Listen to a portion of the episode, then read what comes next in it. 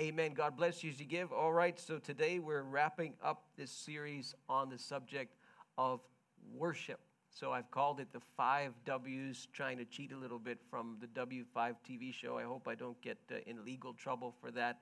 But anyway, just, just the idea of who, what, where, when, and why when we talk about worship. And we've, we've done this for the last couple of weeks.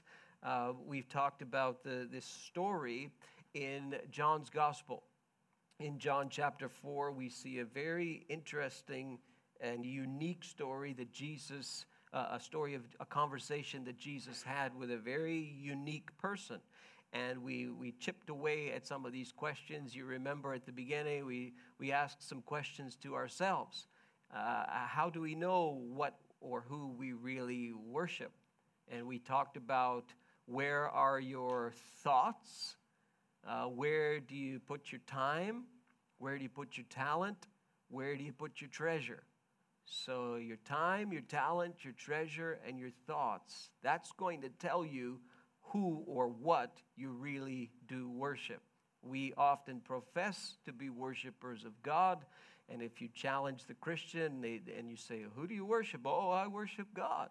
But if you look at their time, talent, treasure, and thoughts, maybe there's a little bit of a discrepancy there. Sometimes there is, all right? And then last week we talked about the idea of um, who do we worship?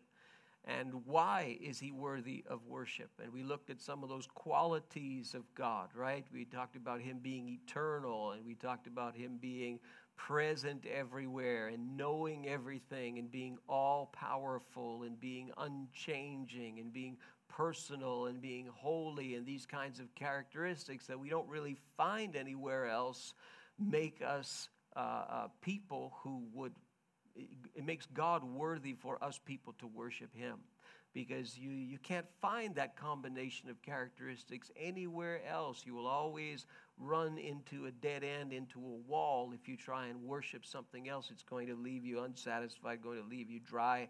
And so today we want to talk about this where and when uh, do we worship. Again, this story is found in John's Gospel, John chapter 4, and verses 1 to 26 and even beyond. It's, a, it's an amazing conversation if you know some of the, the history there. And if you remember, what's going on is that Jesus is aware that the Pharisees are aware that Jesus is gaining in popularity, in particular in the amount of people that are being baptized. Uh, so, John 4 and 1, the Pharisees heard that Jesus was gaining and baptizing more disciples than John. So the Pharisees, the ultra religious people of the day who had many confrontations with Jesus, they hear of this popularity, uh, and Jesus learns of this.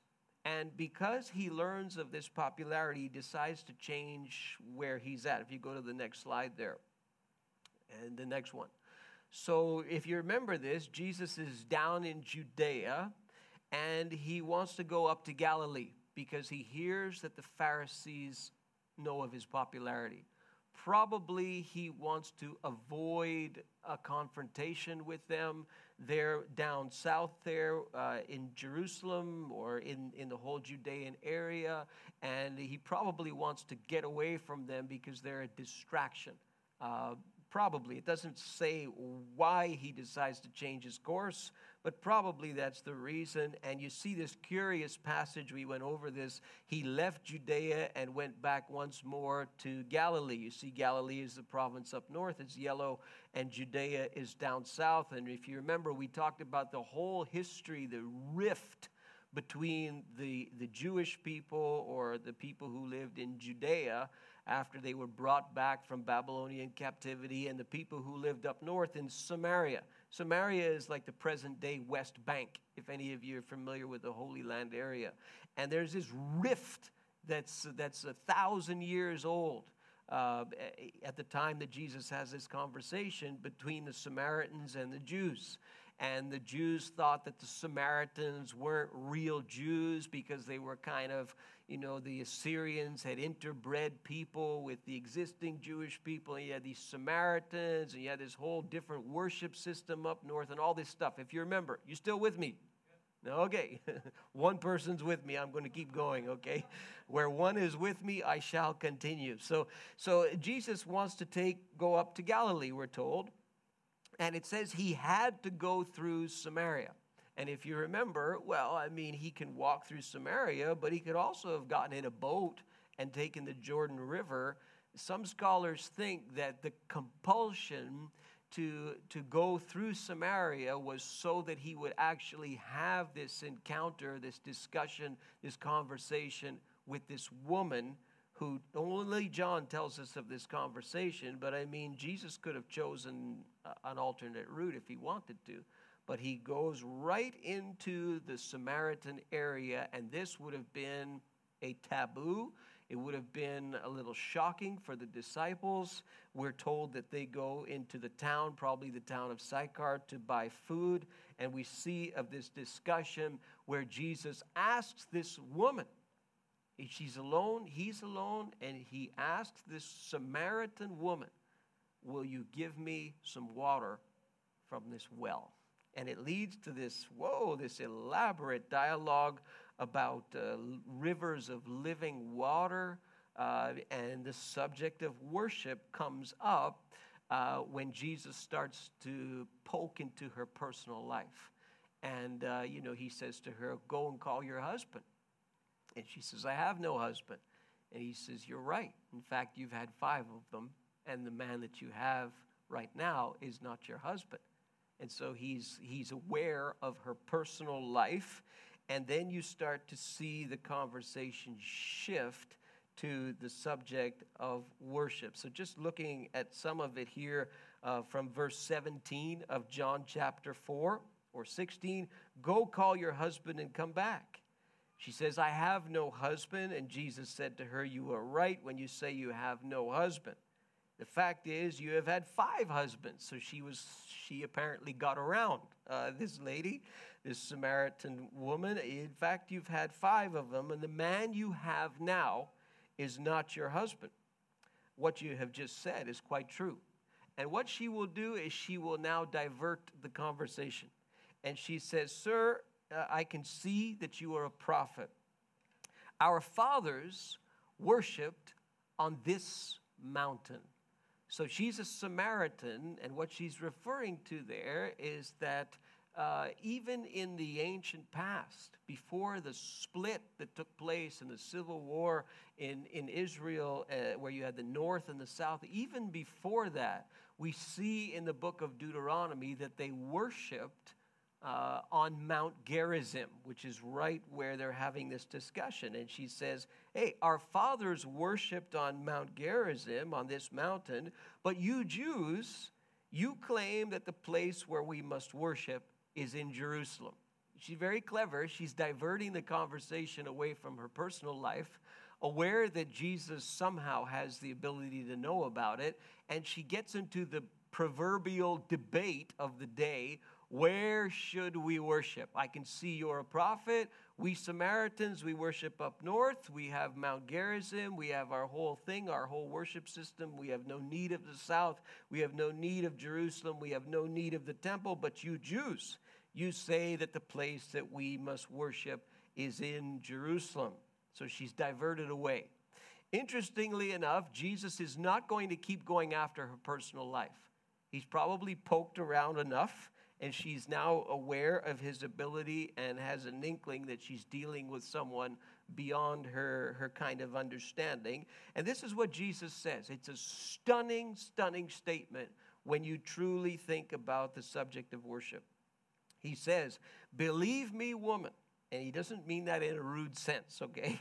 Believe me, woman, a time is coming. A time is coming when you will worship the Father neither on this mountain, Mount Gerizim, that would be referring to, neither on this mountain, nor in Jerusalem. So, you want to talk about worship? I'm going to tell you about worship. A time is coming where the question of where you worship and even when you worship is not going to be about Mount Gerizim. It's not going to be about Samaria. It's not going to be about Jerusalem. You Samaritans, you worship what you do not know. And we talked about that in the, in the first week. You can listen to it online uh, just to catch up. We worship what we do know, for salvation is from the Jews. Again, referring to the whole history of what went on there. Yet a time is coming. There it is again. A time is coming and has now come when the true worshipers will worship the Father, and he doesn't say a location will worship the Father in spirit and in truth. For they are the kind of worshipers that the Father seeks. God is spirit, and his worshipers must worship in spirit and in truth. And he is talking about the when and the where.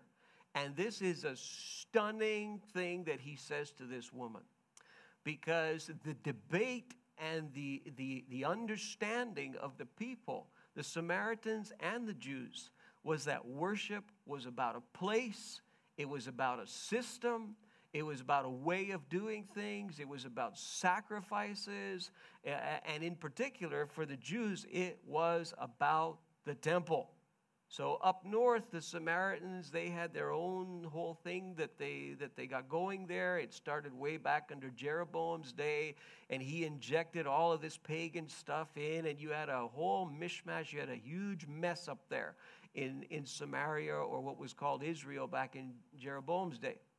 And uh, you had you had even things as abominable as as sacrifice of children. You had all kinds of crazy stuff happening. Down south, it, must, it wasn't much better. I mean, most of the kings in, in Judea and Jerusalem were wicked as well. Some were godly, but most were wicked. But for sure, both of these groups felt that worship is about a place, worship is about a time, worship is about the sacrifices. Let me show you what Jerusalem and the temple area would have looked like back then. Uh, this is actually a scale model uh, and you see the, the little house in the center. It's actually fairly big. That's, that's what the temple, if we can turn off that radio. Yeah, it's over there. That's the Pastor Joe blunder that happens every Saturday. I don't turn off the radio. So if you see, that's the temple. And all of that wall that you see around there, it was Herod the Great who enlarged it. Um, he couldn't enlarge the temple itself because God had given the dimensions in the Old Testament of you know the size and all that and how it should be built. So what he did was he built this huge enlargement and this wall that surrounded the whole area of the temple. And this to the Jews was the place of worship. If you're going to worship God, you go to that temple. They had several feasts and holidays where they had to go there. Uh, they were pilgrimage feasts, and they had to go there. That was the place, in their view, that God dwelt. It was there in that temple. The Samaritans, they felt that it was up north on Mount Gerizim, and in archaeology, we can see makeshift places of worship and things that were built there, but there was nothing as spectacular as that temple down south. And that was the place to be. Uh, in fact, you can even see a little bit of it left over today. If you were to go to that back wall, uh, and if we were somehow able to turn this model, you know, 180 degrees and look at that back wall, we would see what's on the next slide. And this is kind of behind the temple. And you see where it says the Wailing Wall there? And you see where it says Wilson's Arch? Do you see those things? Okay, if you go to the next slide it's still standing. Okay, so that, that wall, the, the outer encasing wall that Herod had, had put up, uh, a little slice of that wall is still standing. Even after the Romans had taken out Jerusalem and, and the temple and the walls and everything in the year 70, you still have a little bit that remains, and it's considered the most holy site. Uh, in certainly in Judaism, uh, and in Christianity, this is very much revered. Have any of you ever been there? Any of you ever been to Israel? Okay, well, you see it on a two dimensions here, a little flat screen, but that wall is really there, and that arch is really there, and those things are 2,000 years old. Uh, but they're based on the idea that God dwells in the temple, and worship is about a place, and worship is about a time, and worship is about a system, and sacrifices, and all of these kinds of things. And the question for us in this conversation that applies to us today is where and when do we really worship God? Where and when? So if you're talking to a Samaritan, the Samaritan will say, Mount Gerizim. This is what the, what the, the Samaritan woman says. And, and if you ask the Jews back then, and even the Jews today, I mean, they would much rather worship in Jerusalem than they would in a synagogue in Montreal. If you ask the Jews today, they'd say Jerusalem is the place of worship. You know what Jesus is saying? He's saying neither. And he's saying neither to a Samaritan woman. He's saying a time is coming when you will not worship there, you will not worship there, you will worship not because of the place and the time, but because God is spirit. And the true worshipers of God will worship him in spirit and in truth. It's a, whole, a stunning thing. It implies perhaps that the temple won't be there. And in fact, it isn't. 40 years after Jesus had the conversation, the temple was destroyed. All that's left is that wall. Now, today in modern, in modern circles, when we talk about worship and we use this word worship, we don't use it in daily conversation. I mean, when you're talking to people in your school or your work, you don't, you don't talk, you don't use the word worship, right? Because if you use it, they're going to think you're nuts or they, they think you're talking about the queen or you know they say well who worships i mean did you see a movie that had kings and queens in it you know they're not going to understand this word worship but we go into church and we use the word all the time but the way that we use it and our understanding of this word worship is at times very much off the mark of this conversation that Jesus had even with this Samaritan woman. So, what do I mean by this? When we think of worship, we think of, okay, we've got a little band, we've got four songs, and we say, okay, that was great worship. Most of the time, if you're if you're a pastor like me and you talk to you talk to lots of other people, other pastors, other Christians, you hear more criticisms about worship than anything else oh, well, I didn't like the song, or they sing hymns, or they sing choruses, or I don't like the way the worship team dresses, or I don't like their lights, I don't like their black movie theater. Ah, nah, nah, nah. You hear a lot of criticisms, but the, the idea of worship is, well, you know, it's the four or five songs that they sing when they get together, and, they, and that's worship and we say, oh, the worship was really anointed, or the worship was really bad, or did you enter into worship? And we use all of this jargon and all of this language as if we're saying that, okay, worship is when we do that singing music kind of thing. When you look into the pages of the scripture and you try and search for this same kind of language and this same kind of understanding of worship, you're left scratching your head because you realize that the way that worship is described in the scripture is so much broader than when the people would get together and sing. It's even more broad than when the people would come together and sacrifice in the Old Testament. It's much, much more broad, and it's a little bit disturbing because it seems like our understanding is so, so limited as if we're almost cheating ourselves with this whole thing of what is worship and where does it take place. Let me give you uh, a few examples of this. If you, if you, if you look up this, the word worship or worshiped or worshiping, and you look at the time and the circumstance and when people did it and where people did, you're, you're sort of left scratching your head. Even, especially in the pages of the New Testament it's very difficult to build any kind of theology or any kind of understanding that worship is what happens when the people get together for 20 minutes uh, and they sing. You, you don't see anything like that. You see something wildly different. Um, first example I'll give you where and when do we worship? I'll give you an Old Testament example, and I mentioned this in the series before. Uh, I will never forget when I heard a man preach on this text. His name is David Ravenhill.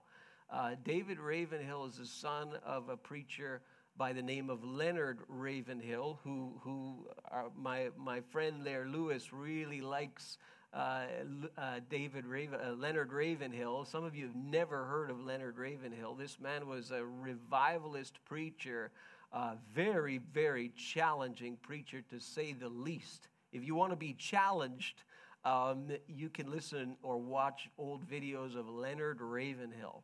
But I never forget the time, I'll never forget it when I saw his son preach um, at a church, and he preached on this text from Job uh, chapter 1 and verse 20. Um, and the story uh, in the first 20 verses of, of Job, I mean, you talk about being in the middle of a mess. Uh, any of you ever read the book of Job before? It's, it's what you read when things are going really bad in life. Usually that's when people pick up the book of Job. And you've got this man portrayed for, for you in the first 20 verses. He's extremely wealthy, he's extremely prosperous for the standards of the day. He seems to have everything. He, he's very close to God. Uh, he's got 10 kids, he's got livestock that you can barely count. Um, and there's a, there's a, a debate that takes place between God and the devil in the first few verses of the book, where essentially the devil is saying to, to God, This guy, Job, only worships you because of what you give him. That's the only reason why he does. You take away all of his stuff, and he's not going to worship you anymore. That's basically the debate that uh, Satan, as he's titled there in the book of Job, uh, has with God. Sort of an invisible debate. And uh, it seems that God gives certain permission uh, for Job, therefore, to be attacked in many different ways to see if this is true, that he worships God just because of what God gives him. And God seems to give certain permissions in this particular story for Job to suffer and to go through these problems. Again, this is a, this is a very unique story. Uh, some people say, oh, well, does God do that in my life today? Blah, blah, blah. I don't have warrant to say that. All I have warrant to say is this is what Job says, this is what the book says, and this is a very particular uh, story. And so, what happens to Job is that everything falls apart very, very, very fast. All kinds of things happen in rapid fire succession. He loses his, his livestock, he loses his servants, people are killed, the house crumbles. All these things start happening one after the other after the other. Everyone is gone. The only, the only thing he has left is a wife who isn't particularly encouraging, and he's still alive. Uh, at one point in the book of Job, his wife actually says, You know what you need to do? You need to curse God and die. That's what you need to do, Job. Uh, till death do us part, you know. And maybe Job might have wished here and there that he lost her as well, but he, didn't, but he didn't lose her. And you see this magnificent reaction. I'll never forget when David Ravenhill preached on this.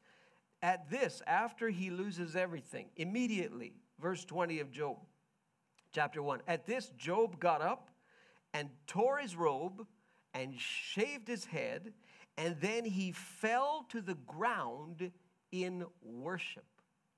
In worship. And he said, Naked I came from my mother's womb, and naked I will depart. The Lord gave, and the Lord has taken away. May the name of the Lord be praised. And verse 22 In all this, Job did not sin by charging God with wrongdoing. Why this reaction of worship when he lost everything except a nagging wife and his own life?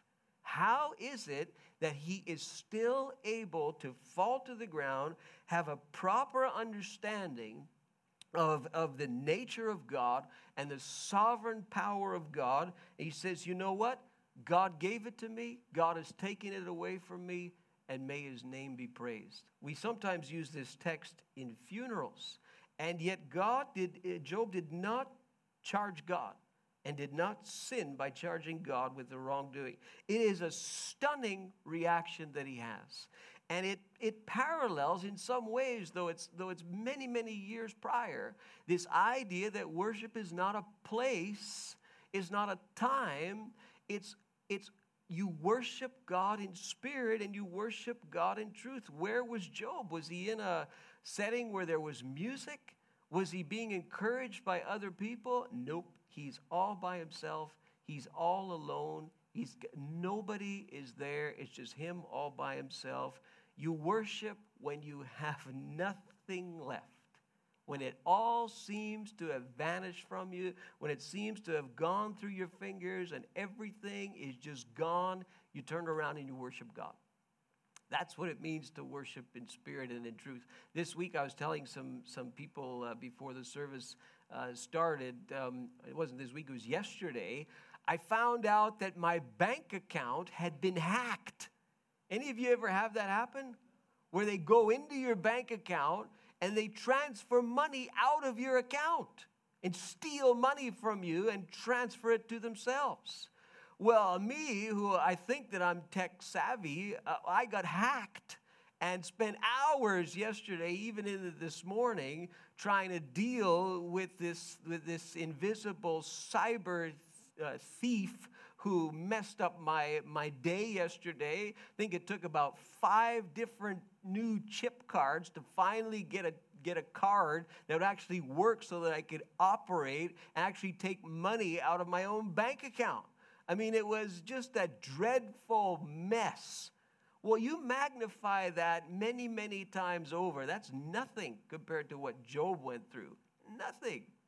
I mean, and the initial reaction that I had, it wasn't to worship God. It wasn't to worship God at all. It was to say, well, what, what did I do to deserve this?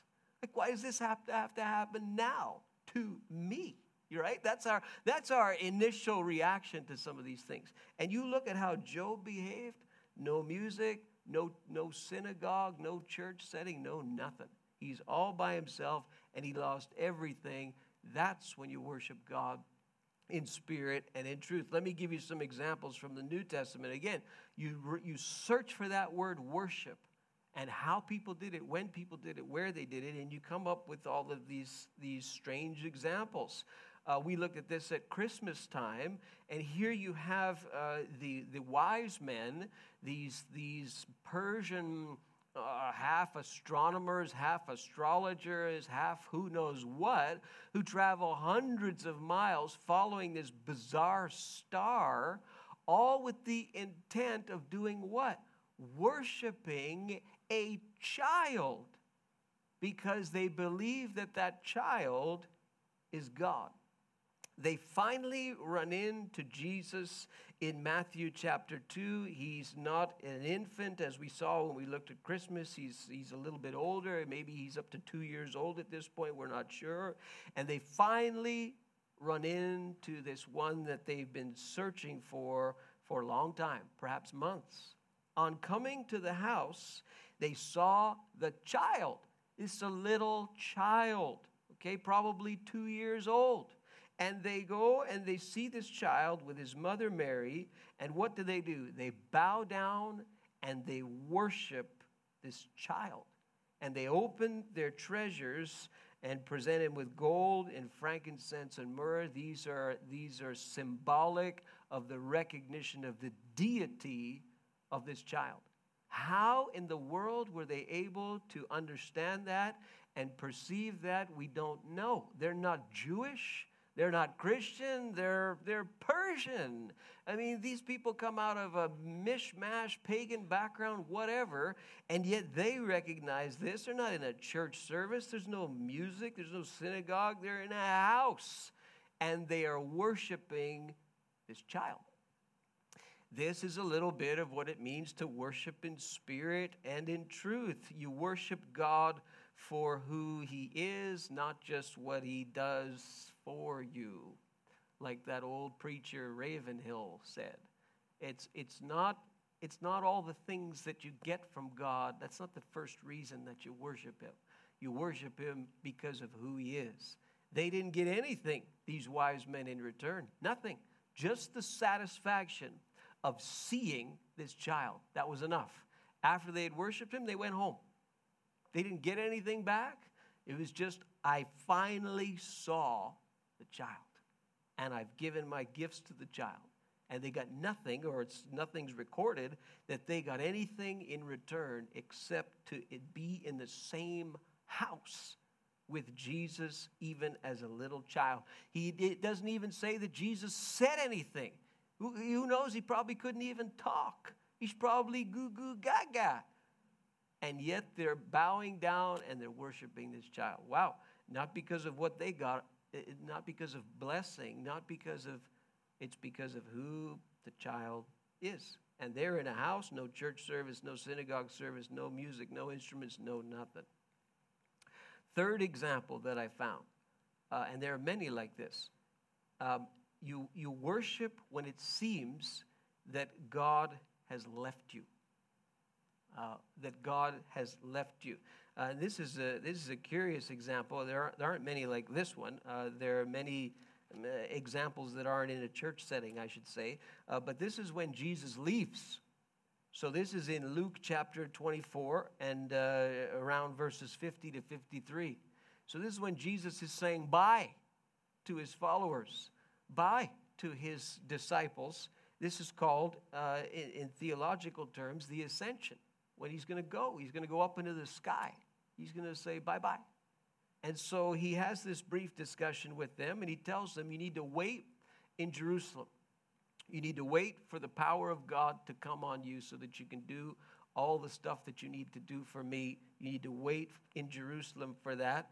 And, uh, and then it says in verse 50 when he had led them out of the vicinity of Bethany, uh, uh, when, they, when he had led them out of the vicinity of Bethany, he lifted up his hands and he blessed them. And while he was blessing them, he left. He left them and was taken up into heaven. And then they worshiped him. He's leaving. He, he's God in the flesh who's been with them probably for three years. He tells them you need to stay in Jerusalem. The power of God is going to come but you need to stay there until it happens. And the, he's going up into the sky, literally, and he's taken up into heaven, and they worshiped him and returned to Jerusalem with great joy. He's gone. And they stayed continually at the temple praising God. They told him, he told them to go to Jerusalem, so they go to the place that they know, the temple. But how is it that they're able to worship when he's gone? He left.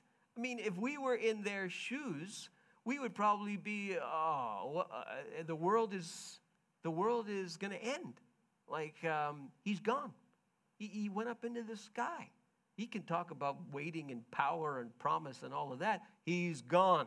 Our lives are now over. Like everything's going to go back to normal. This is a bad, bad situation. But their attitude is totally the opposite. It's like God left them, God in the flesh left them, and yet they turn around and worship God. Have you ever felt that God has left you? You ever felt like, uh, you, yeah, you try praying and you, it bounces off the ceiling? Like your prayers go about two inches and then they drop like a rock. You know, they drop harder than they go up, it feels like, right? You feel like, well, God has left. He's abandoned me. You know, He's forsaken me. Well, that's when you turn around and you worship Him it seems totally counterintuitive to do, but this is the example that we see. Uh, another one that I'll give to you, um, and this they were on a mountain, no music, no singing, no instruments. Different example. Uh, so here in Matthew chapter 14 uh, and verse 33, and you can also see this in. Um, in uh, Luke's gospel, or Mark, I'm sorry, and this is the story of Jesus walking on water. Uh, the, they just fed all these thousands of people, you know, the miracle, the feeding of the 5,000, and they're on a high. And uh, verse 22 of Matthew 14 immediately Jesus made the disciples get in a boat and go on ahead of him to the other side. Uh, this is probably the Sea of Galilee, if I remember correctly. And when he dismissed the crowd, uh, he dismisses them, and then he goes up on a mountainside by himself to pray. Then it gets late. It gets late at night. Jesus is there all by himself. The boat's already out in the Sea of Galilee, and you've got wind and waves that are pushing against this boat. You've got a squall probably that's pushing against it, and it probably would have been a fierce one. And so, shortly after dawn, Jesus goes out to these, these disciples on the boat, and he's walking on the lake okay and they're and they are stunned. They don't know it's jesus. They, we're told they're terrified and they cry out. They think it's a, some kind of a ghost. And, and jesus talks to them. He says to them take courage it is i don't be afraid. Do they believe him? Not really. Uh, peter decides to challenge him and he says lord if it's you tell me to come to you on the water. I mean that's a that's either a fool or a very bold man, uh, maybe, a, maybe a little bit of both. And he says, Well, if it's you and it's not a ghost, you tell me to walk on the water to you. So, uh, very, very bold. Uh, and, and Jesus replies, Come. so he gets up out, he stands out of the boat and he starts walking on the water. Peter, okay? And he doesn't walk on the water very long uh, because he looks around, he sees the wind, he sees the squall, we're told, and he's afraid he starts to sink and he cries out, Lord, save me. And immediately Jesus reaches out his hand and he catches him. And what does he say to him? He chastises him a little bit. You of little faith, why did you doubt? And look at the reaction of the disciples. And when they climbed into the boat, or when Jesus climbed into the boat specifically, it's him and Peter, the wind died down. So you get Jesus in the boat, and it, it calms uh, this storm. And you see the reaction of the disciples who were in the boat. Those who were in the boat worshiped him, saying, Truly, you are the Son of God.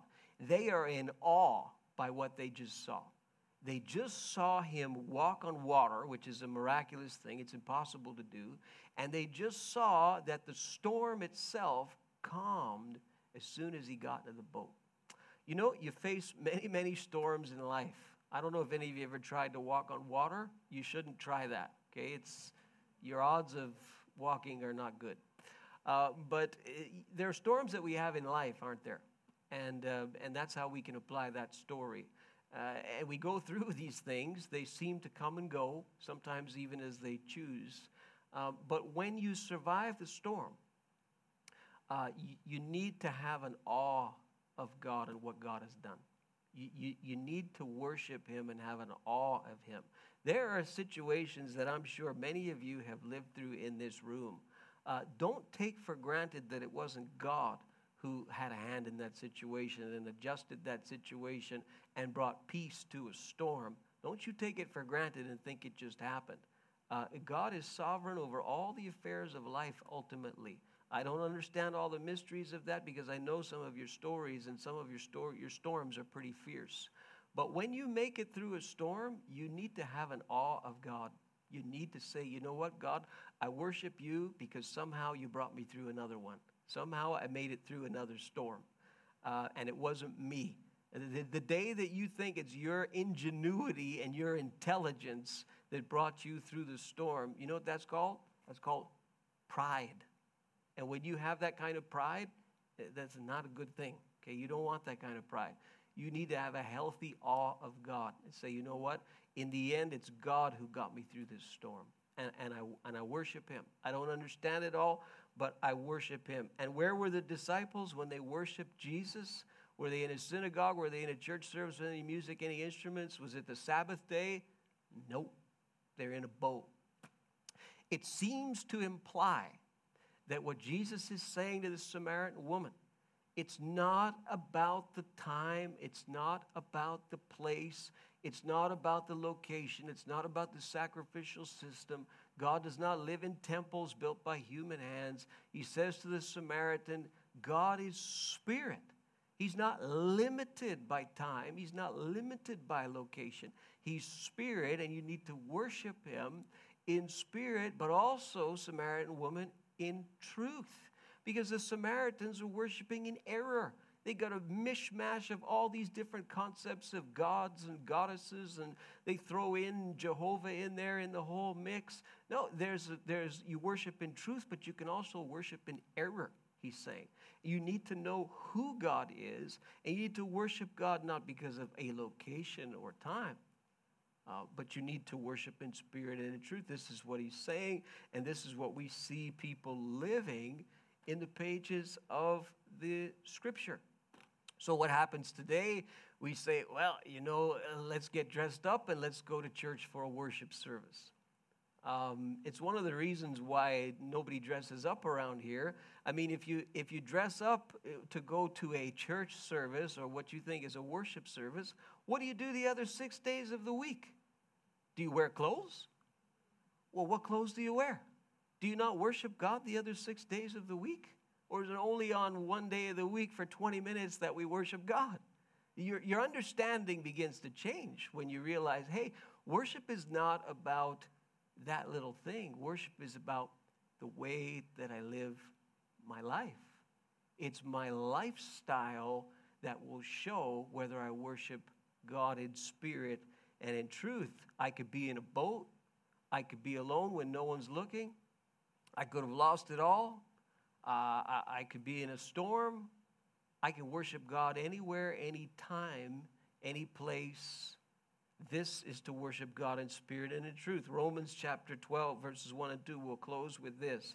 This is how Paul, Paul uh, uh, defines it and he, he's, he's told the Romans about the whole idea of God's grace and God's mercy, and that God has given us the gift of salvation and so on. And he says, Therefore, I urge you, brothers and sisters, in view of this, in view of God's mercy, you offer your bodies as a living sacrifice. This is a play on words. All the sacrifices in the Old Testament are all dead. Okay, you, you kill an animal and you present it to God. You may burn it, you may do many different things with it. You see this in the Old Covenant, in the Old Testament. But he's saying, no, you offer you. you your bodies, that's all you know, that's all you are. You offer you as a sacrifice, but one that's alive. And you give that to God. That's holy and that's pleasing to God. It's you. You say, Well, I don't feel holy. I don't feel pleasing to God. I don't look too good. well, it's not about that. It's about you saying, God, this is me, and you can have the whole thing. I, I give myself to you, I, I offer me to you. And it says that God is pleased with this. This is a holy and pleasing thing to God. This is your true, and this is your proper worship. And then he, and then he goes on as if to say, well, how do we do this? And he says, do not conform. We've talked about this before. Do not conform to the pattern of this world, but be transformed by the renewing of your mind. You think differently. If you want to worship God properly, you think differently and you live differently than the pattern that you see in this world. I mean, you can, you can observe this world and you can see the pattern, can't you? Any of you look at the news, you, you, you see the pattern. You look at what the way that people live and the way the world runs, you begin to see patterns. You begin to see things that happen over and over and over again in, in the culture at large and even around the world. You say, well, there is something to this. There is a pattern to this world, the way it thinks, the way that it lives. Um, you see uh, people worship themselves. You see them worship materialism. You see them worship status and power. You see uh, uh, uh people worship stuff. You see people worship uh, substance, uh, alcohol, drugs, all kinds of things are worshiped. We see relationships and the way that people comport themselves is, is at times even savage. And this is, this is almost considered normal. Uh, I, was, I was reading a story this week of um, this comedian uh, who is, has been in the news because of a encounter on a, on a date that he was having with a young lady, uh, and it went really off the rails. um, and you had, you had her accusing him of, of sexual assault. And, uh, and it created quite a stir because of the hashtag MeToo movement. And even that movement in and of itself, what does it show you? It shows you the savage abuse of women that has happened over and over and over again by men in positions of power all over the place. That's the pattern of this world. And the story was interesting in many, many ways and controversial because people are saying, well, this is not the same thing as the Me Too movement. And, you know, this lady is tarnishing the Me Too movement's reputation because what really happened there was that it was a bad date and it went off the rails. And listen, what happened was the pattern of this world you had these two people who rolled the dice and had this, this encounter, and it went all over the place, crazy, haywire. And now the culture is so far off the rails that you have people saying, well, that's not real Me Too. Not real Me Too. The whole thing shows a pattern in this world of savage behavior in relationships. And we see all kinds of patterns in the world. And Paul says, You want to worship God. If you're a Christ follower, if you're a disciple, you need to not conform to all that stuff. You need to live differently because you think differently, and you need to not conform, but you be changed. You be transformed by what? The renewing of your mind. The way that you think needs to change. And when you change the way that you think, you will eventually change the way that you live. And this is worship. And then he concludes this way then you will be able, then, to test and to approve what God's will is. And I've said this to you before. So many people, so many Christians confused about the will of God. What's, what's the will of God for my life? And yet, when I read Paul, he says, then, after you do all that, then you will be able to test it you will be able to approve it, implying, yes, this is God's will for my life. No, this is not God's will for my life. There's an old saying God, has a, has a, uh, God loves you, and everybody else has a wonderful plan for your life. well, no, God loves you, and He has a plan for your life. The question is, what's that plan? Do you know? If you say it's a total mystery to me, it's totally ambiguous to me, I can't figure it out at all, Paul would say, hmm, have you, uh, are you conforming to the pattern of this world? Or are you changing the way that you think and thus changing the way that you live? And then you'll be able to test and approve what God's will is His good, His pleasing, His perfect will for your lives. Would you stand with me, please? I'd like